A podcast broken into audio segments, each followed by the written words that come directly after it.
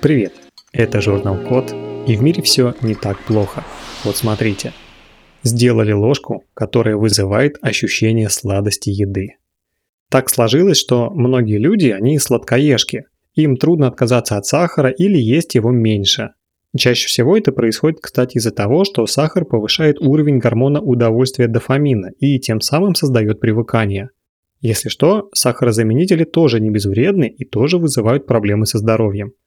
В результате среди людей много диабетиков. Например, в России это примерно каждый пятнадцатый.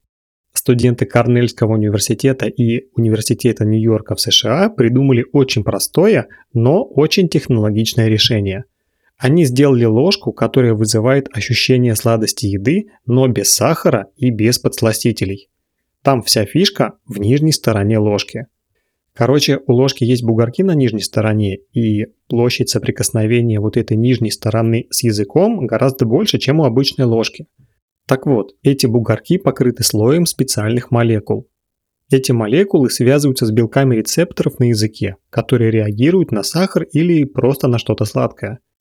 В итоге от языка поступают нервные сигналы, которые обманывают мозг и заставляют его считать пищу сладкой, Получается, такой ложкой можно есть что-то несладкое, но из-за того, что она касается своей нижней стороны с бугорками языка, язык думает, что мы едим что-то сладкое, и тем самым мозг воспринимает нашу пищу как сладкую, но без сахара.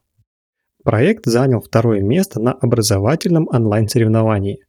Ложку сделали в форме части стебля сахарного тростника и предложили изготавливать ее из отходов растения.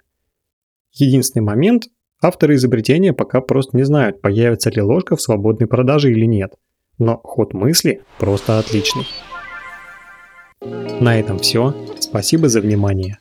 Заходите на сайт thecode.media и подписывайтесь на нас в социальных сетях. С вами был Михаил Полянин.